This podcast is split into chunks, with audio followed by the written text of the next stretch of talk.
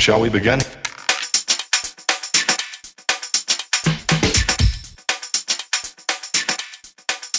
begin now.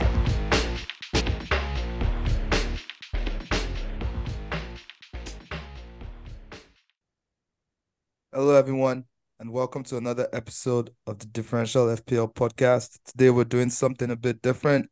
Today we're not going to talk about FPL. Today we're going to talk about the biggest takeaways from this weekend, from this opening weekend.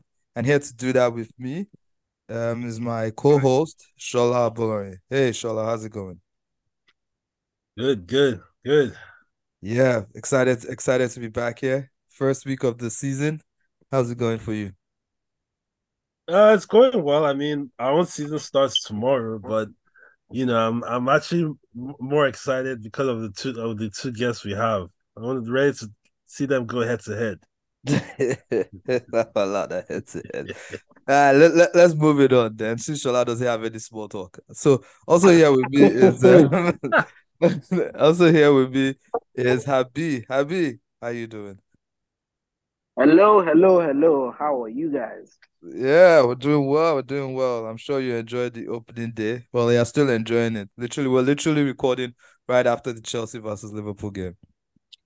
I'm a bit disappointed, Joe. I mean, good performance, but we should be winning that. Oof, nice. And you know what? Let me. I have one more guest here.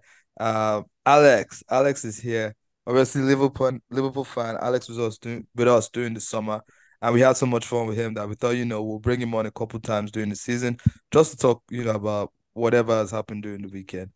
Alex, how are you doing? Did you enjoy that game? I'm very well, man. Very well. Thanks for having me again. I did not enjoy the game. I saw glimpses of... I did not. I'll keep it real.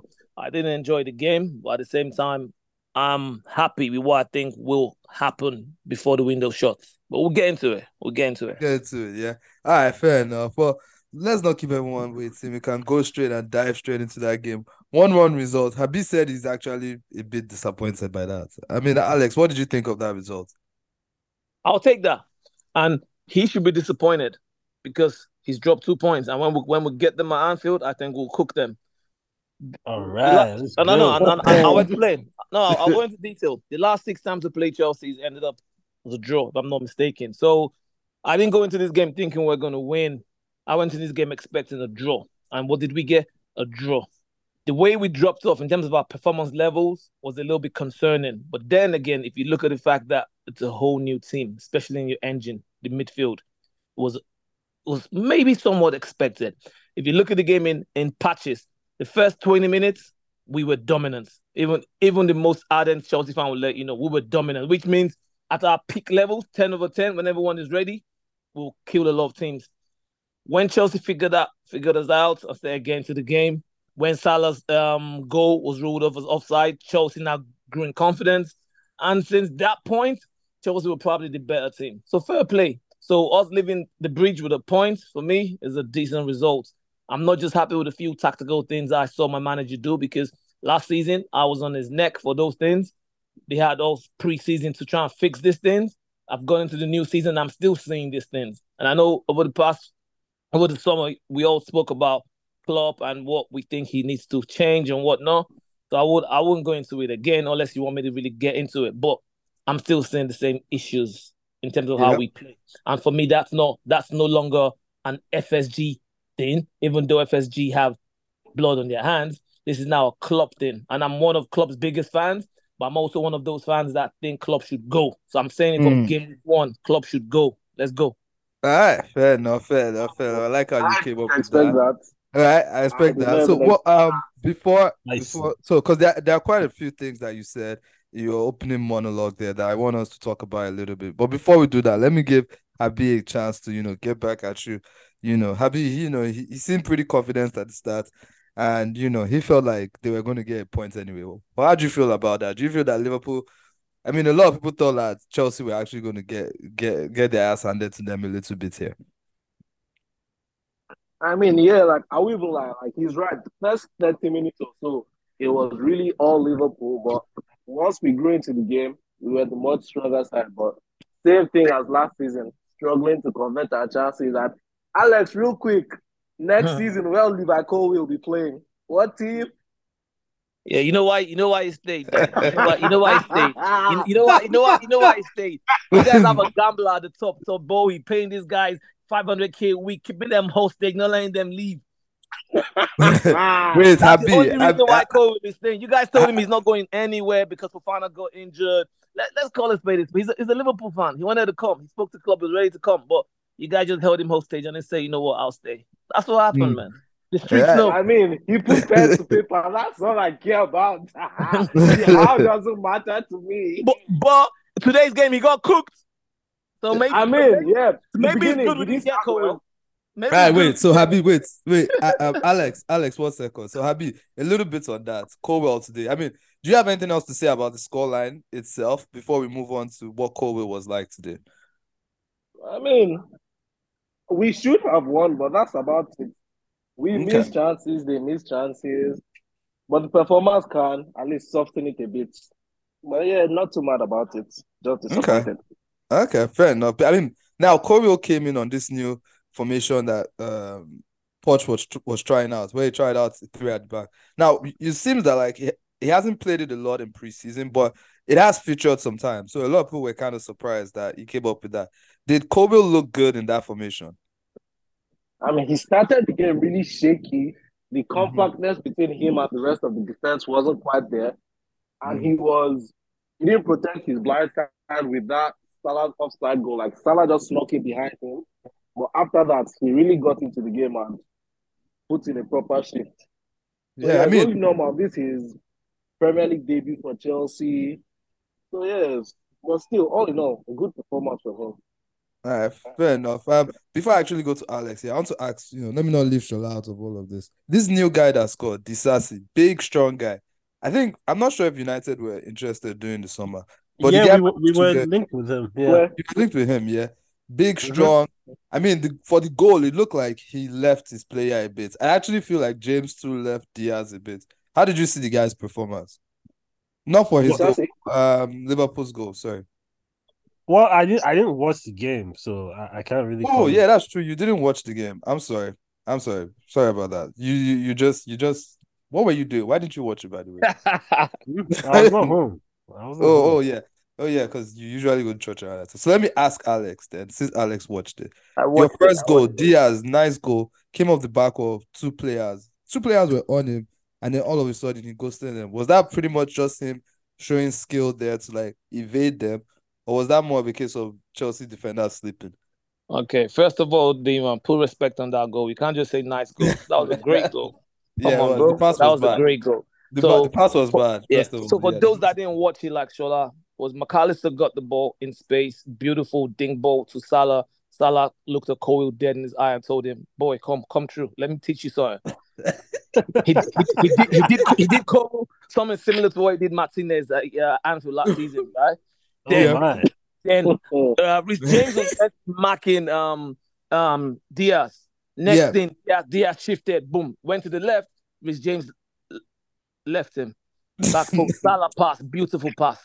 Like when you see that pass, you're like, you might wet yourself. The pass was that beautiful, but yeah, beautiful. So I don't think it was only just Diaz. I think it was McAllister, Salah, and Diaz. It was a great combination goal, and it's one that you can tell that they've worked that in training because it just seemed scripted.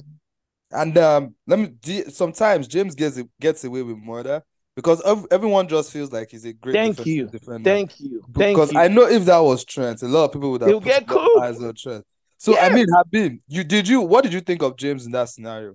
Oh no, I totally disagree. There we go. Oh no. I mean, I know James has his lapses, no doubt. But once you trap your runner, but that's not James' defensive line. That's all Thiago and Disasi, and they are snucky behind Disasi. So it's hard to fault James in that goal. Really, really hard. But, I mean, he saw him. He saw that Diaz was making a run for it. And it's not like he was covering somebody else. So, you could have definitely followed up with Diaz. The fact that he just let him run free.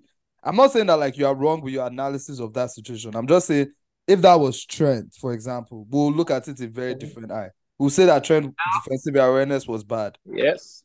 But, I mean, to be fair, we all know why, because it's unexpected of James, but for Trent, I mean, it's pretty normal. So yeah, what have that with? It is what it is. It is what it is. And add to the fact of Dima that James was playing as a wing back, not even full back. It was wing back. Yeah, it was. I mean, James played very high today. Ian Sterling actually worked at your left side. Were you worried by how easy it was for James to get crosses in, Alex? I wasn't worried. I expected it. And if you for those that haven't watched the last two episodes, go watch it. Where I said Robertson will kill us this season. Game week one, he's killing us already. I love him. He's a legend, Liverpool legend. But in this system, D-Man, you, me, Shola, we've had so many discussions on this particular point. And that's the reason why we wanted players of the ilk of Lewis Korwell. There's a reason why, because this system that we play, and it looks like we're going to play this season, means when we are attacking, Trent inverts, we're now meant to play with three centre-backs. Unfortunately, Robertson isn't a centre-back, so he still has this rush forward instinct. And when we lose the ball in transition, any good Premiership team will have a competent enough centre midfielder who can play a long ball into a channel. And guess what? We have only Van Dijk and Konate defending. So this is a tactic I feel every coach in the Premiership is going to use against us. So for me to be seeing it and Klopp not to be fixing it is a massive issue. I love Robertson, let me just say that again, but I think in this system, he can't play it in this system unless it's against the bottom teams at home where we'll see the ball 90% of the time. And even when they win the ball in transition, they don't have enough quality to play that ball, if you know what I mean. Then you can get away with Robertson. But if we're playing the top games, especially away, we need proper centre-backs playing that formation. Similar to what Ake does for City. There's a reason why they play Ake there and not Cancelo. Pep Guardiola is not stupid. Yeah. I mean, the full-back game has changed a bit. Habi, just before I bring you in. Funny enough. I just want to say something to Alex. Oh, yeah. Okay, so Alex, a little bit of compensation for bullying you for Caicedo. Come and take Malangsa for you. No, okay. Malangsa. Do you guys still own that guy? I can still want to give them. Chelsea probably still own Bakayoko. Nah, Bakayoko is gone. Bakayoko left this summer, finally. Imagine, after 20 years. Wow. Yeah. I know. I mean, Chelsea are giving all their new players 7-8 year deals. Yep. Yeah. So what are we talking about? We love it. So Abi, real quick here on this wing back, speaking a little bit more about James and Sterling and how they were playing this week. And funny enough, there were a lot of situations in the Prem this weekend where fullbacks were just inverting all over the place. I was surprised, but against you guys used your more traditional fullbacks in Chilwell and James. I'm sure with the way they played today, you are quite confident of how they will play this season if they are not injured, of course. Thank you, Dima, for adding that point. But yeah, go ahead. Boo, low blow, Alex. Boo.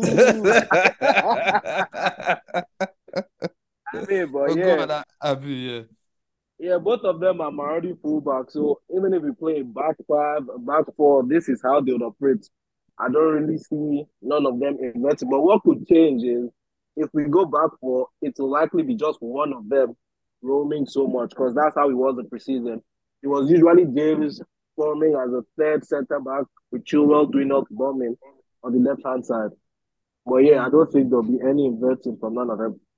Okay, so how did you enjoy Sterling's performance today? I know he's someone that you are not the greatest fan of. Let's just put it that way. I mean, to be honest, he had a couple of brain-dead decisions, but he and Rich James combined really well on the right, and it led to some of the chances that were created. So, I mean, if I had to rate his game over 10, I'll say this was like a 6.5 for Sterling. So I can't be too mad at him today. Fair enough. I thought he did a little bit better. I felt he was a bit more controlled in his play. He was always available for a pass and, released James a few times for that extra. Mm-hmm. He always gave the good extra pass, basically. He wasn't rushing it, So I thought he was a bit better. But that's still fair enough. It's not like as if he popped one goal or popped two goals or anything like that. Fair enough. So basically, this game, the offside, what's his name? Chilwell's goal. Chilwell came right down your middle, Alex. Was that like somewhere where a DM possibly could have actually put leg there? 100%. And again, it's a typical example of what we've all been saying. So this is not just Liverpool fans now. Even our oppositions are telling us that we need a DM desperately. I can't knock Gakpo, McAllister, Curtis Jones, Solbs Light. That's not their game. A DM is needed to put out fires. It's that simple. That's what Flacco, Fabinho did for us. He put out fires, and that was a typical example. And I hope that that's something that John Henry watches, because he was in the stadium. So hopefully he can see that. Listen, if the opposition's fullback has enough time to go around your keeper, like, come on, what are we doing? Yes. So that's an example, and obviously it gets excavated with the fact that we play a high line, so that's double trouble. So that's a very bad combination. So until we get that DM, I think we need to stop playing the high line, full stop. But as we know, Klopp is stubborn, so that's something that's not going to change. We just have to live with it and hope that we get more offside decisions our way than against us. Gobert is hoping that VAR is destroyed this season. That's what I'm hoping for. Liverpool. That's what they like up. But actually, and since you mentioned DMs, I guess this is a good opportunity to us talk about this. The news broke on Friday, Shola. I think you were still sleeping when the news broke. But the news broke that I think, was it Friday that it broke that Liverpool have agreed a deal with Brighton, and Caicedo was going to Brighton. And then Liverpool, Thursday. Yeah, Friday morning. Definitely not sleeping. Definitely. Wait, so you are okay? Because sometimes when you wake up, everybody has already talked about that. So I would just come in with the meme. Like, dude, we already discussed this morning. Like, read the chat. So, but you know, everything that happened that morning, in your like way and your experience, how do you see this Caicedo deal going? Liverpool need that DM. Obviously, Chelsea need that DM as well. Who would you rather it went to? I'm happy. I'd rather it goes to Chelsea. Because you don't read Chelsea. Just say, shall I say what? you add Caicedo to that Liverpool. Alex, the poor shall be bullied. You add Caicedo to that Liverpool midfield of McAllister and Soberlai, we got a problem. Yeah. So yeah. I'd rather see him go to Chelsea, and obviously because it's no secrets how much I hate Liverpool. So I'd rather see him go to Chelsea, but I think, look, it now looks like he's going to Chelsea, and I think he's gonna make Chelsea a much stronger team. I've said it many times. I sincerely believe Chelsea would be in the running for top four. I do still believe they'll fall short, but I think they're going to be in and around there the entire season. If they get Caicedo. But if they even get Caicedo, it even strengthens my position on that. Oh, okay. All right, fair enough. I think that's not bad. That's not bad. Habi, just a little bit here. You guys were catching all the banter when it looked like Liverpool had hijacked your move. And it looked like, oh my God, everyone was, myself, I was enjoying the banter, and I would have had it any other way. It was funny. Because I had to get to it because in this life, you don't know when banter is going to end. But there was a quick twist, and it looks like you guys are finally getting this player. Do you know what happened here? What are they saying out there? It's just a case of money talking, bro. Yeah. If Liverpool can't compete, they should fuck off. Well, I think not just that. I think I'm just messing around. Okay, fine. Go ahead. Talk. No, it was more of a loyalty plea on Caicedo's side. The fact that Chelsea had done all the groundwork, already had an agreement, and I don't know. That's the thing.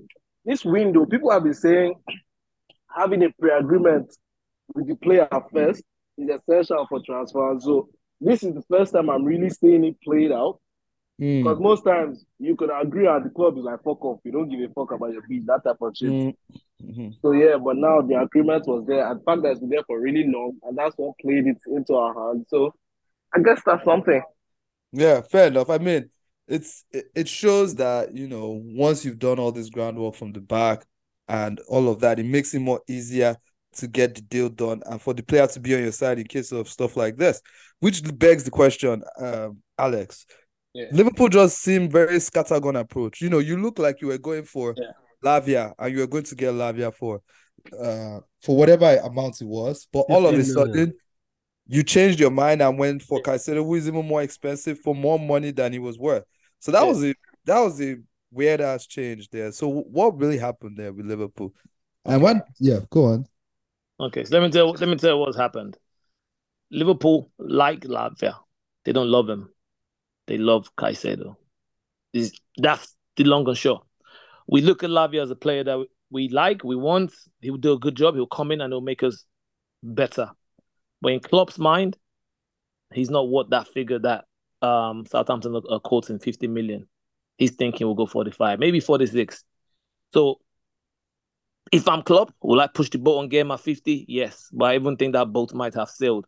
When it comes to the whole Caicedo thing, I think we just saw a window of opportunity. And I think our owners were pressured to just bringing out the dick and swinging it. That's pretty much what I think happened. Because Liverpool, when I keep hearing people say Liverpool don't have money, Liverpool are a poor club, I just laugh. Well, I think all four of us on this platform are football people, so we know that when people say things like that, it's just a wrong narrative. We're top five in Europe in terms of revenue being brought into the club, so we're not broke. Our owners just have a very, very frustrating model, self-to-buy, sustainable model. It's public knowledge. If you go on Google, you'll see it. We as fans don't like it because we feel 6 years ago, 8 years ago, that might have worked when we didn't have a lot of clubs like Man City with Arab owners or owners who are ready to splash. Now the landscape has changed.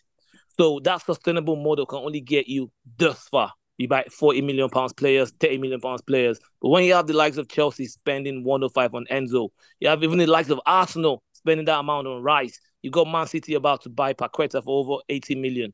You can't just keep pulling out Mo Salahs and Mane's or players like that of 30, 40. You might need every now and again to go out and spend on like an 80, 90 million player. Coupled with the fact that a lot of these smaller clubs, especially in the Premiership, because the TV money is so big, they don't feel like they're forced to sell, so they put crazy prices on their players. So the likes of Paulinho and Co are being quoted as £90 million plus players. So you either pay up or you just go look for those gems. And I'm mentioning that because I don't know if you guys know, we're looking at a midfielder from Fluminense, Andre, for like 15, 20 million. So we're trying to do that whole Brighton thing where you go get the player from the source, because in the next year or two, that player might be 80 million. So we're also looking at that option. But just bringing it back home, the whole Lavia and Caicedo thing, I think it's a situation where we saw an opportunity. Chelsea dilly-dallying. I think Brighton hit us up to just say, listen, if you guys want this guy, put up the bread. And there's a reason why we actually bid 111. We didn't bid 10, because Chelsea bid 100. We didn't bid 102, 105, went 111 because we knew Chelsea were going to struggle to go above that figure just due to FFP. I've read from reliable sources that that's been the issue. So what Chelsea are trying to do to just make sure they keep the books proper is to try and offload certain players and not commit more funds to certain players. There's a reason why they've told Tyler Adams, don't come no more. So that 20 million goes back in their pocket. There's a reason why they're telling Brighton, we can give you some players. And there's a reason why even now, 7 p.m. UK time on Sunday, Chelsea has still not agreed anything with Brighton. Don't get me wrong, he's going to go to Chelsea. But my point is, Chelsea are trying to make sure the numbers align. We knew that Chelsea are going to struggle to actually go past that 111. Chelsea are going to do it, but they're going to have to, like, you know, if you go to Taylor and tell Taylor to just help me just patch my shirt here and there. That's what Chelsea are doing. He might come back and bite them. He might come back and bite them in 2-3 years' time. He might not, because we all know that this whole FFP thing, like, as long as you got money, you can beat it. So I think Chelsea are gambling here, and it might work in their favor. Because ask yourself, why have we not pulled out? Typical Liverpool and typical Klopp would have just said, you know what, we're walking away from the Caicedo deal. But we've not, because we're still trying to see if Chelsea can actually cook the numbers. This is fact. This is not just Alex's opinion. I've spoken to certain people who know what's going on, and that's what I've been told. And like I said, it's going to go to Chelsea, and I'm sure maybe it'll be announced at some point tomorrow. Then we'll be back to square one to look for Lavia or Doucouré. But yeah, that's what's happening. Alexander Cavill. That's it, bro. Alex, you bought out a lot there. So Shola, your hand was actually up. So why don't you go ahead and see what you were? Yeah. So Alex, I want to go back to, you mentioned the Lavia thing. You said you felt like Klopp didn't think he was worth that money. Yeah. But correct me if I'm wrong. You guys went as high as 48 million.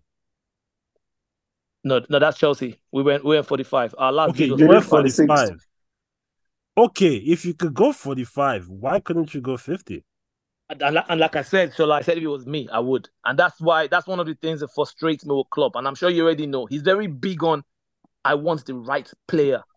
He doesn't like, oh, plan B or someone else, or let's just get Lavia. In his mind, he's thinking, because trust me, if Klopp really likes Lavia, Shola, he'll be wearing the red shirt by now. It's obvious that he's looking at him like, okay, if I don't get my first target, I'll go for you. That's what he's looking like. But if I'm Klopp, I would have got the boy because I've watched him and I think he will be a great player. Personally, I think he will be. Klopp is probably looking at it from the angle of he's 19. We've got Stefan Bacchetti who'll be back in 3 weeks' time, who's 18. Okay, what happens there? Maybe that's what he's looking at. He probably wants someone who's a little bit more experienced. He probably just thought, Caicedo, 21. Everyone is saying I should go for someone like him. Caicedo is actually a game changer. Let's put that money in. But I totally agree with you. Fair enough. So, Habi, let me actually go to you now because you guys have been the winner in all this a little bit. Yeah. You're getting Lavia, you're getting Caicedo. So what? It's a midfield of Lavia, Caicedo, and Enzo. That sounds nasty. I mean, as much as it sounds so nice having three of them, I think it is overkill and a bit inefficient. I agree. Yeah, why? I agree. Why is that overkill? Yeah. We need one or the other, not necessarily both. Thank you. Yeah. And why do you need that... No. I don't agree that you don't need both. Because your midfield, who's in your midfield right now? Let's just say who's in your midfield. No. As it is, yeah. As we don't have a starting DM, but let's say we get one of them. So, like for DM backup, there is what's his name? There's Ugochukwu, there's Andre Santos.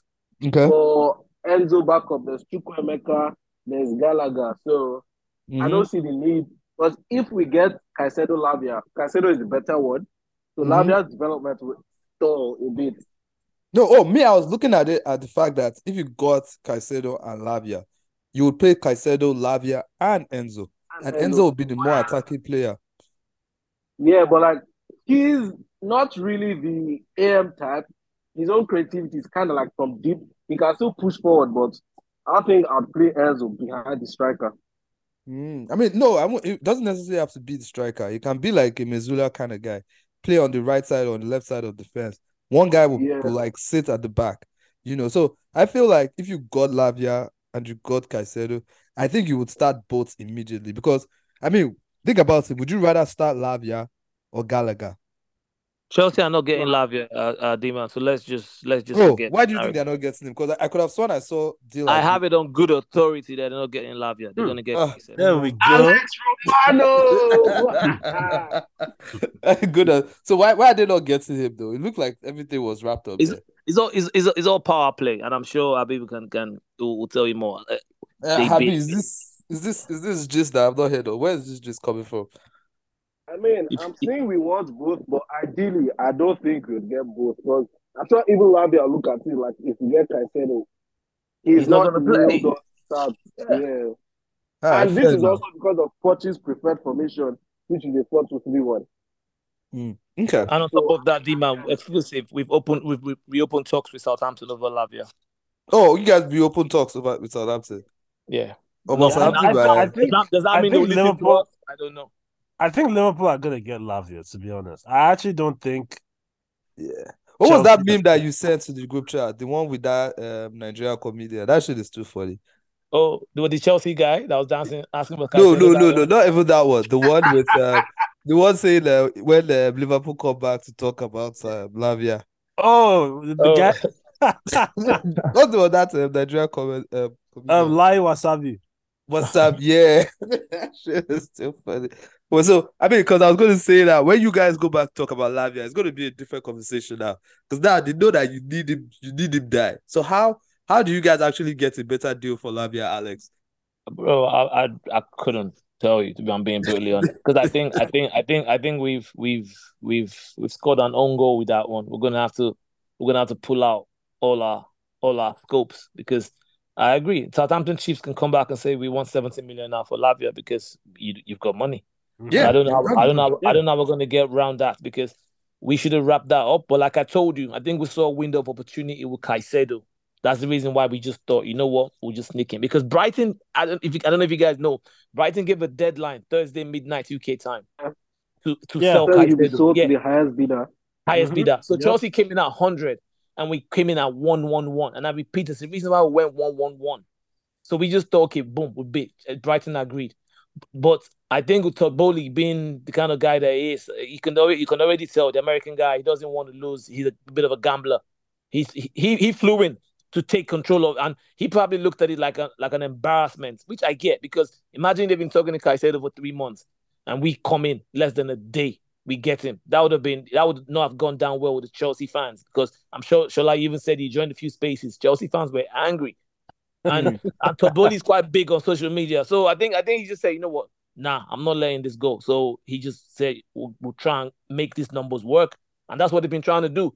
And I can't blame Brighton, to be fair, because at the end of the day, if someone's coming back with 115, they'll say, okay, take it. I bet you if we go and drop 120, they'll come back to us again. It's just going to be one of those ones. Can I blame Caicedo? No, I'll say yes or no. No, because at the end of the day, he wants his bread. But I think Caicedo, when he was saying, oh, loyal, Habi said earlier that he's loyal to Chelsea. I don't think he's loyal. If Real Madrid come tomorrow and offer him 120, say Jude Bellingham gets injured, they come and say, Caicedo will want you tomorrow. He will tell us how he's been praying about Real Madrid for 10 years. The guy clearly twerking for everyone. He's twerking for United, he's twerking for Arsenal, he's twerking for Real Madrid, and now he's twerking for Chelsea. Facts. So that's true. I mean, do you have a response to that? Because that word is just a way it just came and decimated your whole cassette with one of us. Yeah. No, see, that's never true, because no one even knows the details of the contract offered to him.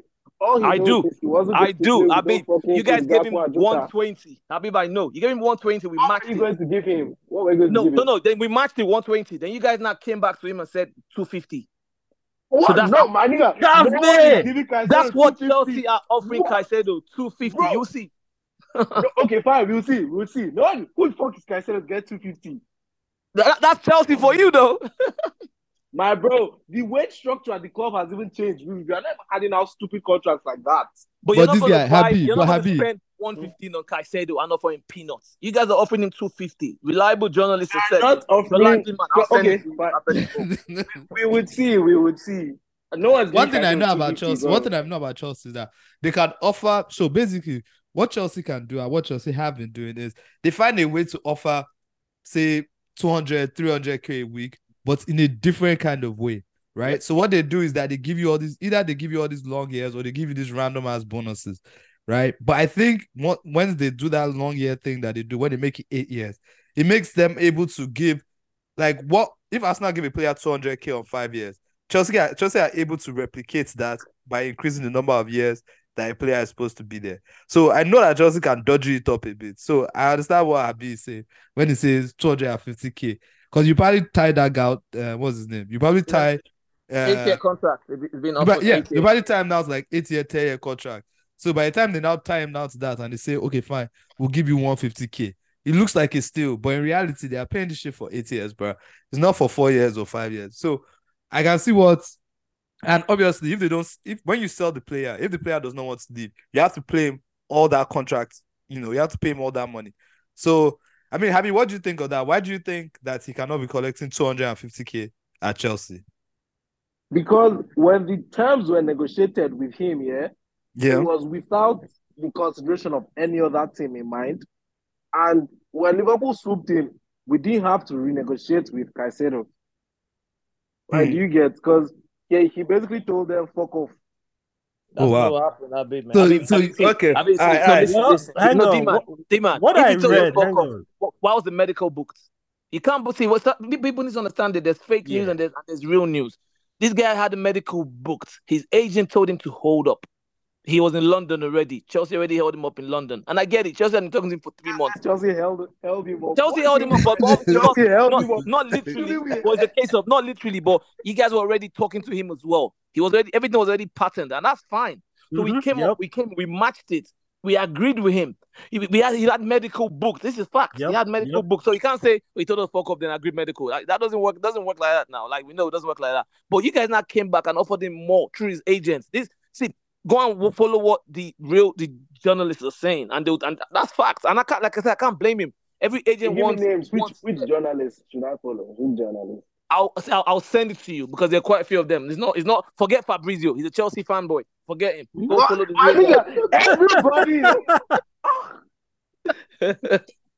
But to add to what Alex said, because I did read something along the lines of Caicedo became very open to joining Liverpool. Yes, because like I said, there's no the medical. Even I think Fabrizio also confirmed that medical was booked. Because it doesn't make any sense if Caicedo told them he has no interest. Then why are we booking medical? It won't. Yeah, fair enough. So you know what? I think we've done. Fair. All right, no, okay. Abi, go on. Abi, finish. No. That's pretty fair, of course. Yeah, the terms will surely be agreed before a medical be booked. Yeah, but at the same time, there's not talks about. I know you know doesn't fuck up. I get it. No, you know what's so funny. Very soon, this saga will end in like the next week or two. Less than. Less than the week. We'll see, and we'll hear the whole gist. You know, I've already gone to my village people. Game week 3 when Caicedo plays for Chelsea, ACL loading, boom. Let's not pray for that. But I get what you mean. And since we've been talking so much about midfielders here, so I want to talk about another midfielder that was balling this weekend, and that was Tonali for Newcastle. Shola, did you at least watch that game?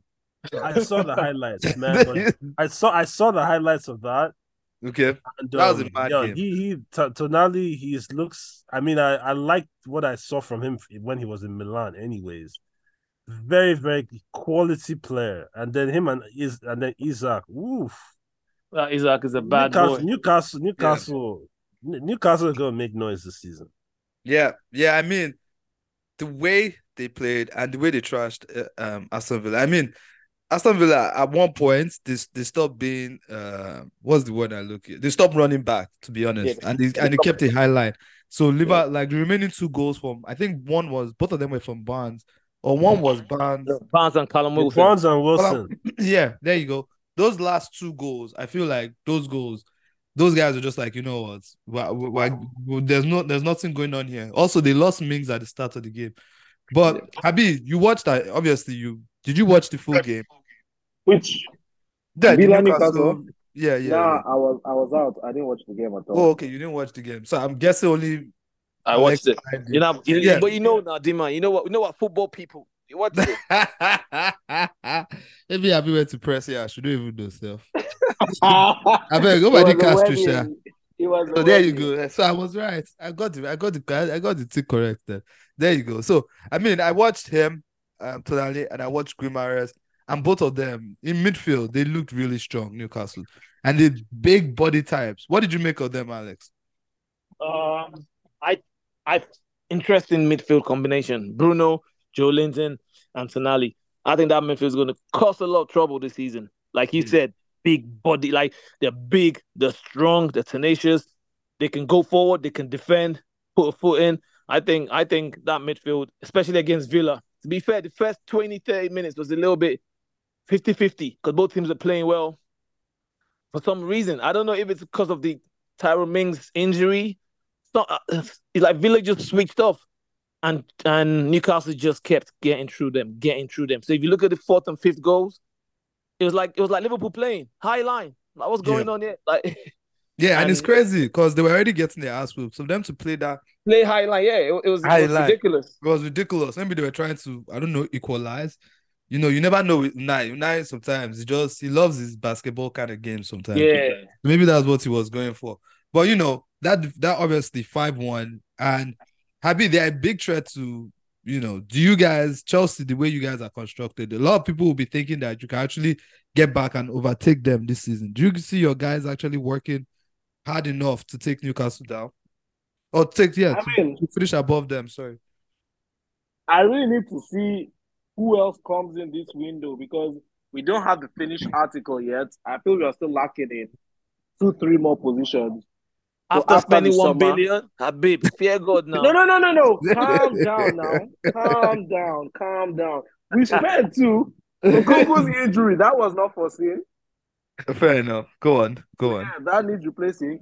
A DM in all our spending, how we've not bought one, but we are finally going to get one, is so baffling. Then another top quality striker. Yeah, we're heading a lot of. Yeah, but that one, and they're confused. Poch wants him today, doesn't want him, so there's nothing certain with that. Okay, fair enough. And speaking of strikers, no Jesus for Arsenal as well. So they played Edin Ketia up front. Shola, I know you definitely at least watched that one. Yeah. What did you think of Arsenal's playing that game? There've been a lot of blowback, but not a lot of blowback. Let me not say that. A lot of fans were annoyed that Arsenal allowed Nottingham Forest to creep back into the game. How did you feel watching that game? Yeah, I felt like at 2-0, Arsenal just relaxed. Mm-hmm. I felt like Arsenal were not trying to just kill the game off. Because let's be honest, 2-0 is a pretty tricky scoreline. Yeah. Because once the opposition scores one, it opens up it pretty much opens the game. Because like we saw, once Nottingham Forest scored, there was a lot of pressure. Yep. There was a lot of pressure. Wait, hold up. I would say there was a lot of pressure. There was pressure. It was a bit nervy. Maybe not pressure. Maybe that I used the wrong word, but it got very nervy. Yeah, for the fans, it looked like it got nervy. For the players, they didn't seem that nervous. I didn't take them as nervous. I don't know. Maybe I felt like they were in control of the situation. Yes, not for us. I think the last point is that you didn't need to do that. Exactly. We didn't need to get there. My point is, you guys, like Arteta, was not proactive yesterday. With his changes? Yeah, like, for example, mm-hmm. like once the goal came in, that's when he knew that he wanted to shut up shop. That's when he wanted to bring Gabriel. Like, even if, fine, you're not trying to go out and kill the game, I think you should have, if you want to make that kind of sub, you do it earlier. You make that kind of statement earlier because, like, once Forest got into the game, they believed that they could get something out of the game. And, unfortunately, they didn't. But I felt like it was just a situation that you put yourself in that you didn't need to put yourself in. Fair enough. I sort of agree with that as well because, like you said, by the time we were bringing Gabriel in, when, right after Forest scored and Forest started to believe that they could get the win. If you wanted to bring Gabriel in, you could have brought him in like maybe 15 minutes before the game ended when we're still in total control of the game and, you just ride it out. But obviously that was a reactive change. Even his first few changes were not very good positive changes.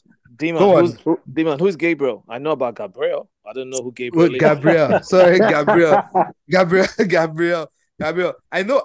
But funny enough, before they scored, we had actually Arsenal had actually started creating a few more chances to kill off the game. But you're right. They didn't kill off the game and it caused wahala. Now, to a club that actually managed to kill off the game, Man City, 3-0 so easily. And they brought on that new left back. I'm not going to say his name because obviously I always wreck his name. But Habi. Yeah. But Habi, what did you think of them? Who, Arsenal? No, Man City. Ah, normal. Those ones, business as usual. Nothing to say. But, I mean, Pep has walked the league without KDB before. But now, I think it's different. Things might be a bit, because there's more quality in the league. Yeah, and City too haven't really. I mean, they're not just regular City. They are playing more labeled. I don't know if you get me. Yeah, I mean, yep, I agree. One of the other things I noticed that even without KDB, the main guy in the middle there that seemed to take control of everything, and I don't know if you saw this too, Alex, was Rodri. The way Rodri played this weekend was very interesting. Yeah, and I think it's expected. He's believing in himself even more. The first year he came in, no one rated him for obvious reasons because Fernandinho was still there. And I think it's just normal with any big player and in a big club. The more time you get, the more responsibility you get.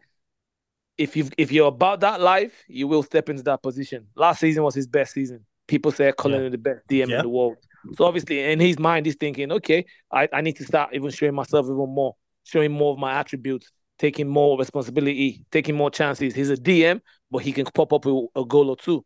So I think we're going to see more of that Rodri this season, where take more chances, be that man in the midfield, because KDB is not getting any younger. There you go. But you see, go on. To touch on Rodri, because even Rodri's importance has really grown over the last two seasons, not just last season, because for me, I felt like over the last two seasons, he's been their most important player, personally. Like the season before and last season. I think last season was where it really stood out. That like, okay, this guy is the main guy. Because two seasons ago, Rodri scored about 6 or 7 goals.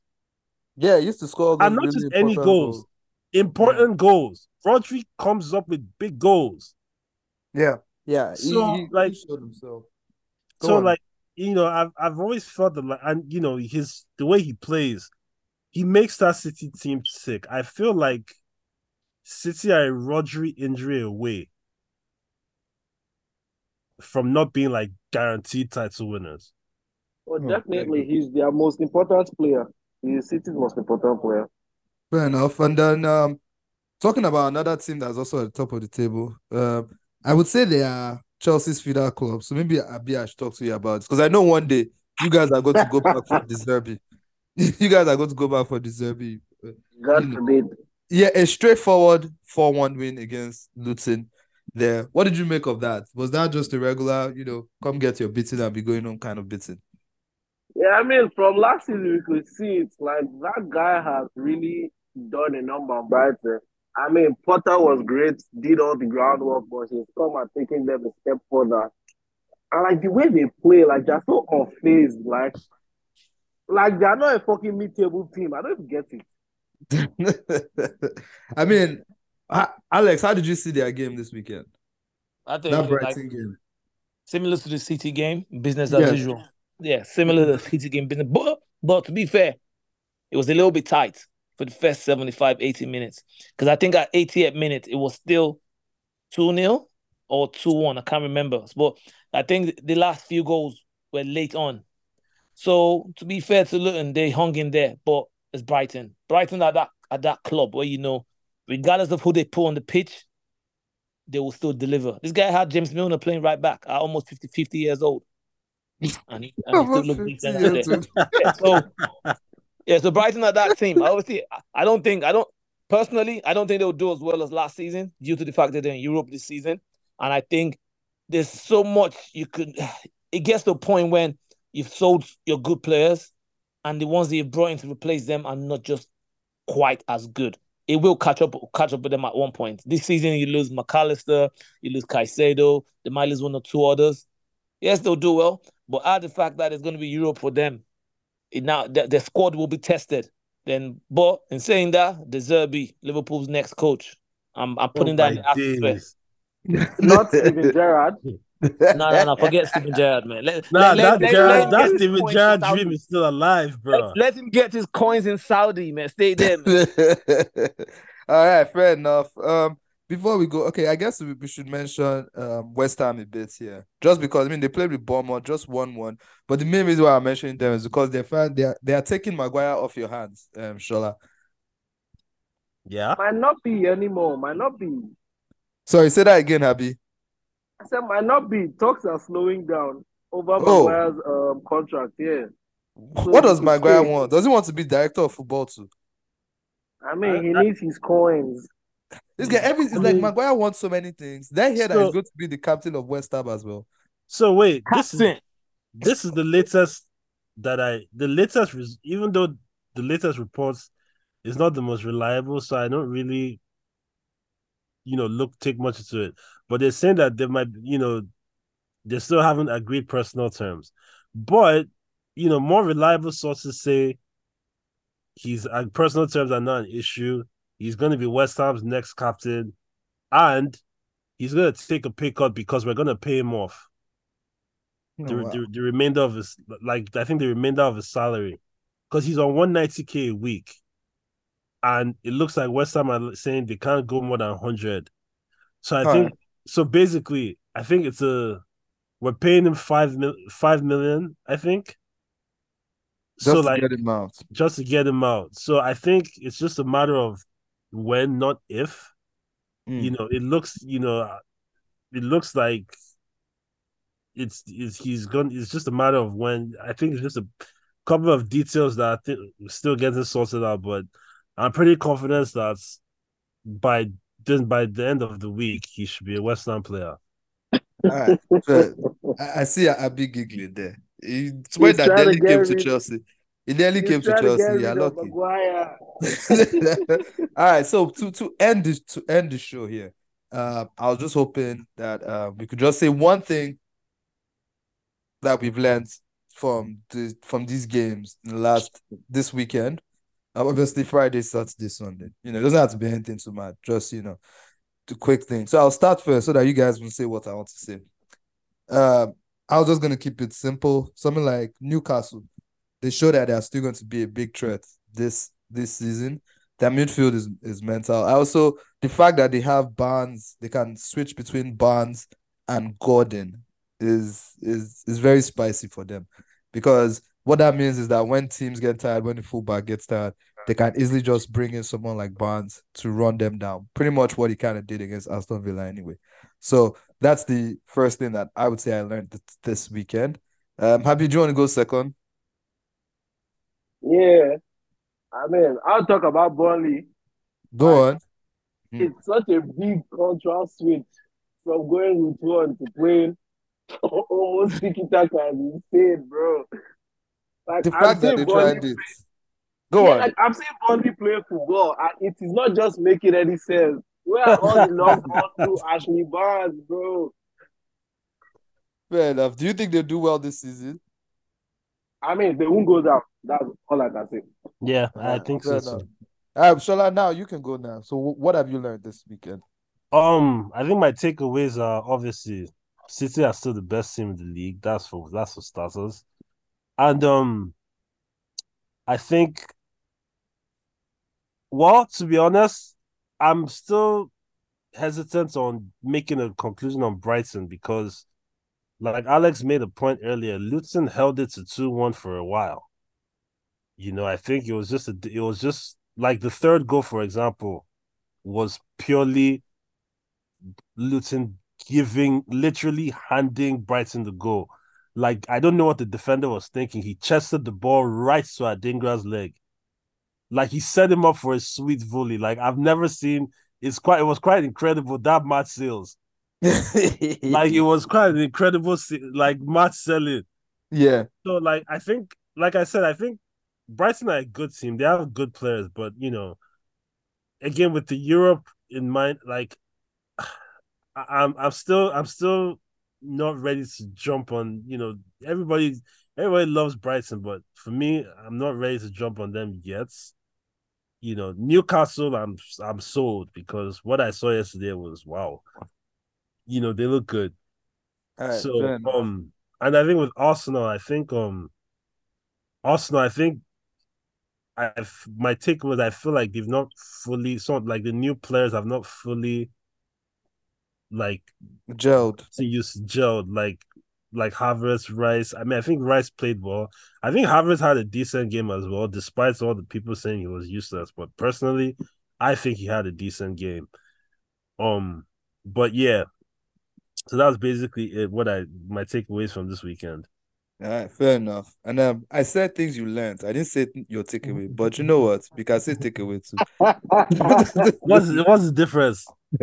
Whatever, man. Whatever. You just say different words. Alex, please, can you give us your takeaways from this weekend? Okay, the things I've learned on my takeaway from this weekend, a couple. I think this season, James Maddison and Mo Salah are going to be top 2 assists kings in the Premiership. So for all you FPL folks, don't go buy KDB stocks. Go get Mo Salah and James Maddison. Yeah, go on. Game week 1, and from what I've seen from preseason, I think we're going to get a lot of assists from both players. And I think that's also coupled with the fact that both players are playing in systems where they are expressing themselves even more now. Like the Spurs manager, he loves attacking front foot football, and James Maddison is going to be at the center of everything they do. Today alone, he had 2 assists. Salah in preseason had like 6 or 7 assists in like 3 games. So I'd already said that this season I think he's going to do a lot more assists. Because I think he's now comfortable in his position as I don't have to be the guy at the very top. I can pass now because I've shown everyone I can score. I think now he wants to show people that he can actually assist. So watch out for Salah assisting a lot this season. Yeah, that's good. That's a very good takeaway there. And even the James Maddison one, because when I watched the Spurs game, the first thing that struck out to me was Spurs passed it around a lot.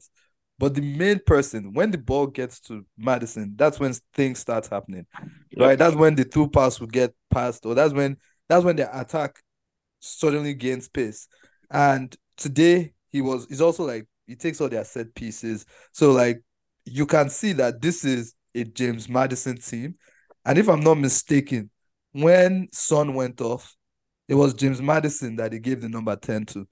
Sorry, not the number 10, the captain badge to.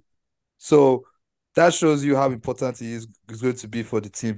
I don't know if anybody else saw it differently, but I think he was wearing the badge when Son went off, if I'm not mistaken. I had to check it, but I could have sworn him because the commentator said something about, you know, in number 10 when the captain band at, what's it called? At Spurs is like a familiar sight or something. But anyways, I thought he played well as well. So that's a good takeaway, Alex. So thank you guys for coming on the podcast today. I really appreciate you guys coming on, Habi and Alex. Hopefully by the time next week comes through, this drama of Caicedo, of Maguire, all of that will be done with, and we'll have more time and more opportunities to talk about them. So thank you guys. And thank you all. And we're happy that football is back. Nice one, guys. Yeah, thank you all. And wait, one last point. Tomorrow, we're all going to be laughing at United when they get that L. Yeah, let them get that L. Let them. Okay, wait. Maybe Rashford. A 3-2 loss. Rashford and Luke Shaw goals. Yeah, Rashford and Luke Shaw goals. That's why. And the last minute own goal by Onana. Let's go. That chip, I can't wait for that chip tomorrow. The funny thing is that would be such a United thing to happen. If he gets chipped again, oh my god! Maybe he gets chipped and the ball hits the bar, then hits his head and goes in. Oh my god! I would die of laughter. I think I'll let you. Thank you everyone, and have a good week. Bye bye. Okay, thanks all. Bye.